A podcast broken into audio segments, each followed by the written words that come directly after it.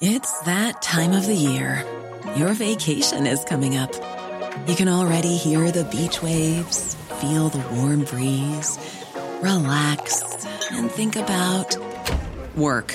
You really, really want it all to work out while you're away. Monday.com gives you and the team that peace of mind.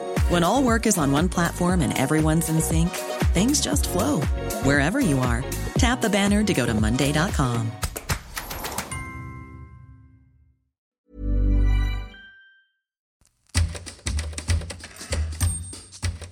Welcome to Australia on this day. I'm Michael Adams, and today we're heading back to Saturday, the 14th of July, 1906. That was the day at Flemington Racecourse that a Melbourne mob sent a bookmaker to meet his maker. It was a tragedy of the turf like no other, and the revulsion it caused rippled right into the upper reaches of Victorian politics. 23 year old Don McLeod was a big unit. Five foot ten, he weighed 15 stone, though much of this was muscle forged from working in a coal mine at St the northwestern Victorian town where he'd been born and raised by a decent, well respected couple. Around 1903, Big Don moved to Melbourne town, living in Carlton and taking a job as an insurance agent and then at a pony racecourse. Three years later, the winter of 1906, Don found himself unemployed and decided to make ends meet by making book at Flemington Racecourse. Don worked the flat, which was the area that was free for punters to enter. Not technically the responsibility of the Victorian Racing Club, the flat was rowdy compared with the stands used by the politer elements of Melbourne society. That said, this poorer class of punters, though a bit rough around the edges, was usually well behaved. But what did make the folks of the flat furious was being fleeced by unregistered bookies who fell into two classes of cheat Welshers and Scalers. A Welsher was a bloke who'd simply disappear after taking bets. Winners who wagered with Welshers lost everything. Thing was, though, that welshing was out and out larceny, and offenders risked jail time if they were caught by constables who roamed the flat. Scaling wasn't as serious in the eyes of the law, though cheated punters still saw red and bayed for blood. The Scalers scam was to pay back bets made on winning horses, but cry poor when it came to paying actual winnings. The scaler would notarise winning tickets and promise to settle up later. So, if a scaler made the right call on a race, he stood to make a sweet profit without risking a penny of his own money. On the flip side, when a scaler took too many bets on a horse that won, he had to rely on his gift of the gab to save his skin. As for actually paying punters later, well, that was a worry for another time. Welshers and scalers played a dangerous game, and Big Don McLeod was a scaler. On Saturday, the 14th of July 1906, Don and his mate and bookies clerk Frank Ritchie met at a Melbourne hotel and then took a horse cab out to Flemington for the Grand National Steeplechase. Don's intention was to only take bets on the main race. But at the flat, surrounded by excited punters asking him what odds he was offering, he couldn't help himself. Don took bets on the first race that he couldn't cover, and he scaled these customers, causing a lot of grumbling. On the second race, he scaled another batch of punters. Pushing his luck, Don took almost three dozen bets on that day's main race, and this included seven on a horse called Decoration.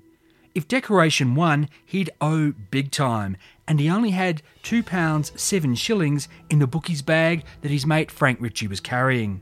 Of course, Decoration did win. Plucky Don shouted, I'll pay the winners, and then he didn't. There were lots of versions of what happened next, but the common threads are as follows. Don handed the punters back their stakes, notarised their tickets with what he owed them, and made the promise to pay. According to Melbourne's Herald, he was running a sarcastic commentary as he did this, and this was further riling up the mug punters. These gamblers weren't just grumbling though, they were really furious, and now they were joined by Don's earlier victims. Someone shouted, Get to him, give him a hiding. The crowd surged forwards and someone landed a blow on Frank Ritchie's ear and grabbed the bookie's bag. More fists flew, Don copping it now, and he tried to run for the relative safety of a publican's booths. The crowd gave chase, joined by dozens and then hundreds of other people. Don's distinctive white hat bobbed just ahead of the mob as other punters also closed in from the front and sides, taking wild swings and trying to head him off. In the Herald's version of events, Don turned and stood his ground, laying out several of his assailants before he was overwhelmed and fell to the ground. Now the mob laid into him with their boots. Victorian lightweight amateur boxing champion Roy Ralph fought his way through the mob. He found Don, face bloody, on his knees, pleading with the crowd for fair play because he'd had enough. Roy Ralph pushed Don back to the ground for his own safety. Then he stood over him, punching out attackers, even though some still managed to get kicks in. A constable arrived. Roy helped Don up and handed him off to this copper. The constable escorted Don away and then abandoned the bleeding bookie to the crowd. An even bigger mob rushed Don and they punched and kicked him again as he ran 100 yards to a fence. His back to this barrier, Don pleaded, quote, I can't pay you, for I haven't any money. Give me a chance, boys. The crowd surged forward, shouting, Kill him. One of Don's mates, named Montague Miller, went to his friend's defence and reached the centre of the crowd. It was then that one thug jumped the fence, came around behind Don, and coward punched him in the neck. Don McLeod staggered a bit, then fell to the ground as the crowd surged around again. Another brave boxer, named Ted Nelson from New South Wales, fought his way to the centre of the mob. Ted Nelson said he saw Montague Miller trying to revive Don, who was gurgling blood. This boxer stood guard until constables and mounted police finally arrived. But it was too late. Don McLeod was dead. Even so, the mob wasn't quite done with him, and as he was carried away on a stretcher, it was reported that punters tried to attack his corpse. All of Australia was shocked by Don McLeod's fate. The Age's Monday morning headline read A horrible tragedy, man kicked to death, dreadful brutality of a crowd, fate of a Welsher at Flemington, plucky attempt at rescue. The article began, quote, that a man could, in a British community such as ours, be deliberately kicked to death by a crowd of persons who struggled and fought among themselves like wild beasts, in their frantic desire to each have a share in doing to death the victim of their rage, would seem absolutely impossible in this age of civilization. Like many others, The Age blamed the tension of gambling for turning law abiding people into, quote, a frenzied mob of bloodthirsty savages fit for murder and ready to perform it. As it turned out, other cheating bookies were lucky not to have suffered the same fate as Don that day at Flemington. The Age reported one Welsher was saved by four police from a mob that was intent on beating him, while another Welsher had all of his clothes ripped off as he fled a frenzied crowd that he'd fleeced. So, why hadn't the police been able to save Don McLeod? And why had he been set free to his fate by that constable? Numerous witnesses told The Age they'd implored other officers to go to Don's assistance because it was obvious the crowd was going to kill him. One unidentified witness claimed that the cops had actually hung back at the edge of the second attacking crowd until it was too late to do anything for poor done to death Don. Faced with these allegations, Victoria's Police Commissioner promised an inquiry into what his men had and hadn't done. Don McLeod's body was taken to the morgue where, over the weekend, hundreds of curious people had to be ordered away by a constable assisting the coroner. But a journalist from the Herald clearly got a chance to view the corpse. He'd expected it to be mutilated, but instead reported, quote, As a matter of fact, the corpse is practically unmarked. A post mortem revealed the extent of Don's injuries. He had minor abrasions about the face, his nose had been broken, and he had brain bleeds. His neck had been fractured, and his spinal cord lacerated. The cause of death? Suffocation due to his neck injuries, and possibly because he'd choked on his own blood.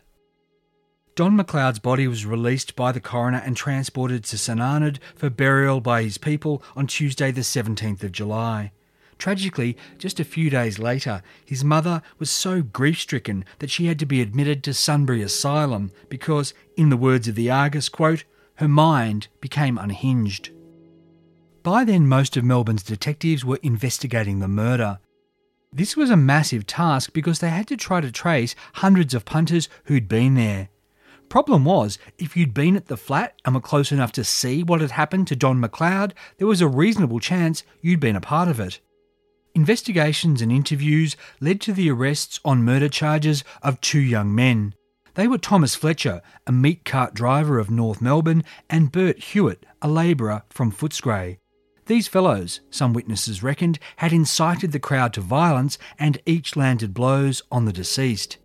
The men were remanded to appear at the coronial inquest at the end of the month, but in the meantime, Reverend Henry Worrall, a firebrand anti gambling Methodist minister from Bendigo, had already pronounced his verdict. The people who were really guilty, the people who really had Don McLeod's blood on their hands, that'd be the Victorian government's ministers who had done not enough to curb the sins of gambling, and, in particular, the state's Chief Secretary, Sir Samuel Gillott. On Sunday, the 20th of July, in a sermon titled Who Slaughtered the Body and Murdered the Soul of Donald MacLeod, the Reverend thundered, quote, there are men sitting in our Houses of Parliament on whose hands rests his blood. There are men who have a title to their names, but who should not be our representatives. Sir Samuel Gillott stands in high authority, and I impeach that man tonight in God's name with the blood that has been flowing from the wounds of gamblers. I impeach him with the responsibility for the evils that are round about us. It is nonsense for him to pretend to be powerless to stop the scourge which is creating around us a very Gethsemane of woe and trouble. This fire and brimstone speech was printed in the Bendigo newspapers and in Melbourne's The Argus. Being called out like this made Victorian government ministers absolutely furious and the crankiest of them all was Premier Thomas Bent, who led the House in a motion to have Reverend Worrall summoned before the parliamentary bar to account for himself on Tuesday, the 31st of July. The prospect of making a martyr of a man of the cloth had the usual effect, and the unrepentant Reverend answered the summons with a massive show of popular support. Reverend Worrall hired a special train to bring him and 300 Methodist laymen from Bendigo, where they were seen off by 2,000 of the faithful. When they reached Melbourne, they were greeted by a further 5,000 supporters. This army of God filled Parliament House's galleries, its lobbies, and corridors. They crowded its grounds too, kneeling and praying and singing and sermonising for their man's deliverance from the evil of earthly politicians. When Reverend Worrall was brought before the parliamentary bar, no one knew exactly what to do in terms of legal procedure.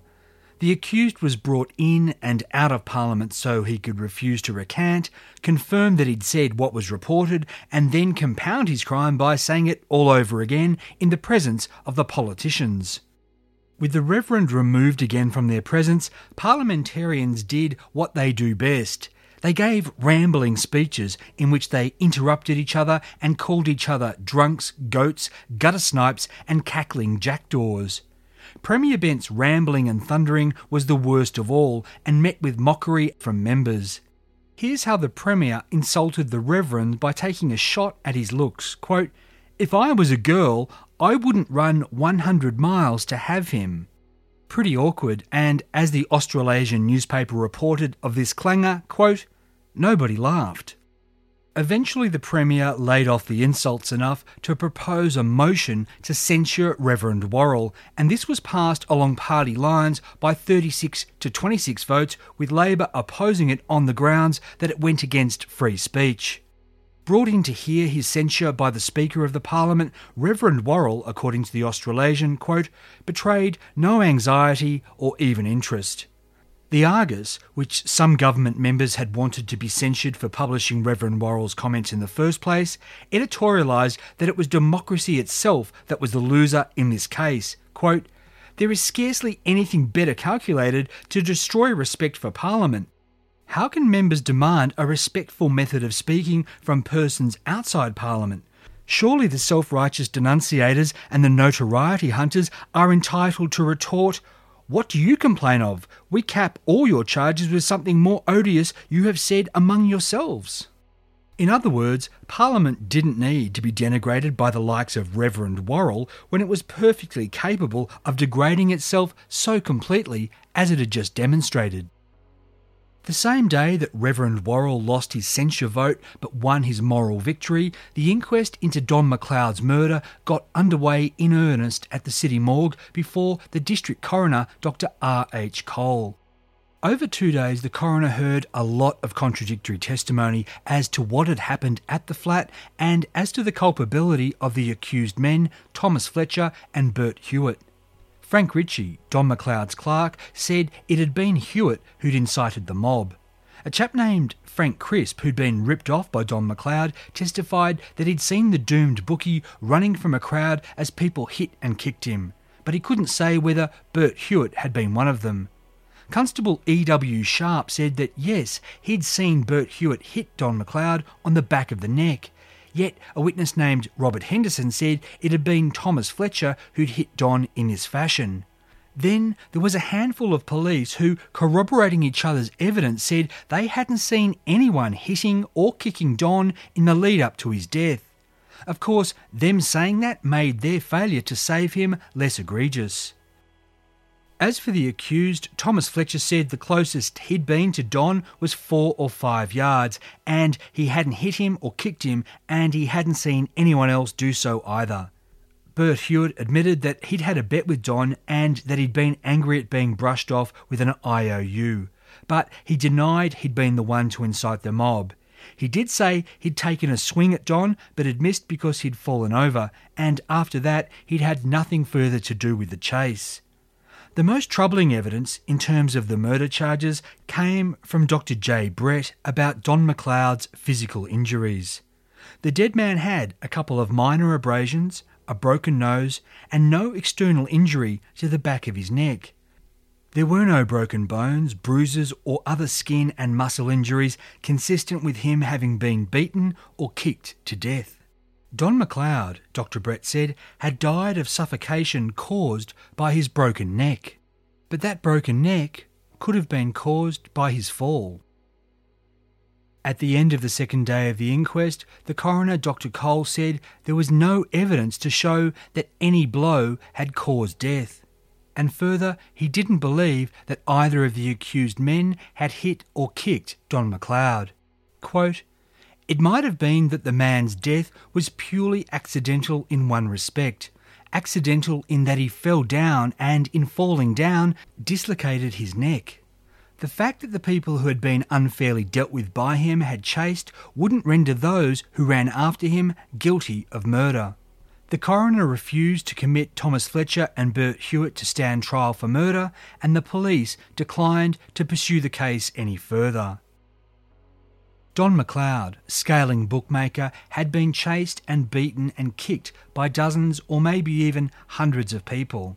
There was no doubt that these circumstances occasioned his death, even if they hadn't directly caused it. Yet no one would ever be held accountable, including the police who let it happen on their watch. On Saturday, the 18th of August 1906, Flemington held its first race meeting since Don McLeod was done to death. That day, a new body, the Bookmakers Association, published a list of 15 members who could be trusted, and these bookies wore placards around their necks. But they were outnumbered three to one by bookies no one could vouch for, and as the Age reported, quote, the majority of people had no hesitation in betting with them. The article then went on to describe numerous close calls that scalers and welshers had that day with their angry victims. Luckily for these cheats, there wouldn't be a repeat of the treatment doled out to poor old Don McLeod. And within a year, a new gaming act ensured that only registered bookies could take bets at Flemington, curbing the dangerous game of scaling and welshing. I'm Michael Adams, and you've been listening to Australia on This Day. Make sure you're subscribed to get every episode as soon as it's released. If you've enjoyed the show, I'd love it if you could leave a review and rating at iTunes or wherever you get your podcasts. And if you're after more tales from our fascinating history, check out my other show, Forgotten Australia. This podcast was produced in the Blue Mountains of New South Wales on land traditionally owned by the Darug and Gundungurra people. Thanks for listening and catch you tomorrow. Even when we're on a budget, we still deserve nice things. Quince is a place to scoop up stunning high-end goods for 50 to 80% less than similar brands. They have buttery soft cashmere sweaters starting at $50, luxurious Italian leather bags, and so much more. Plus, Quince only works with factories that use safe, ethical, and responsible manufacturing. Get the high-end goods you'll love without the high price tag with Quince. Go to quince.com/style for free shipping and 365-day returns.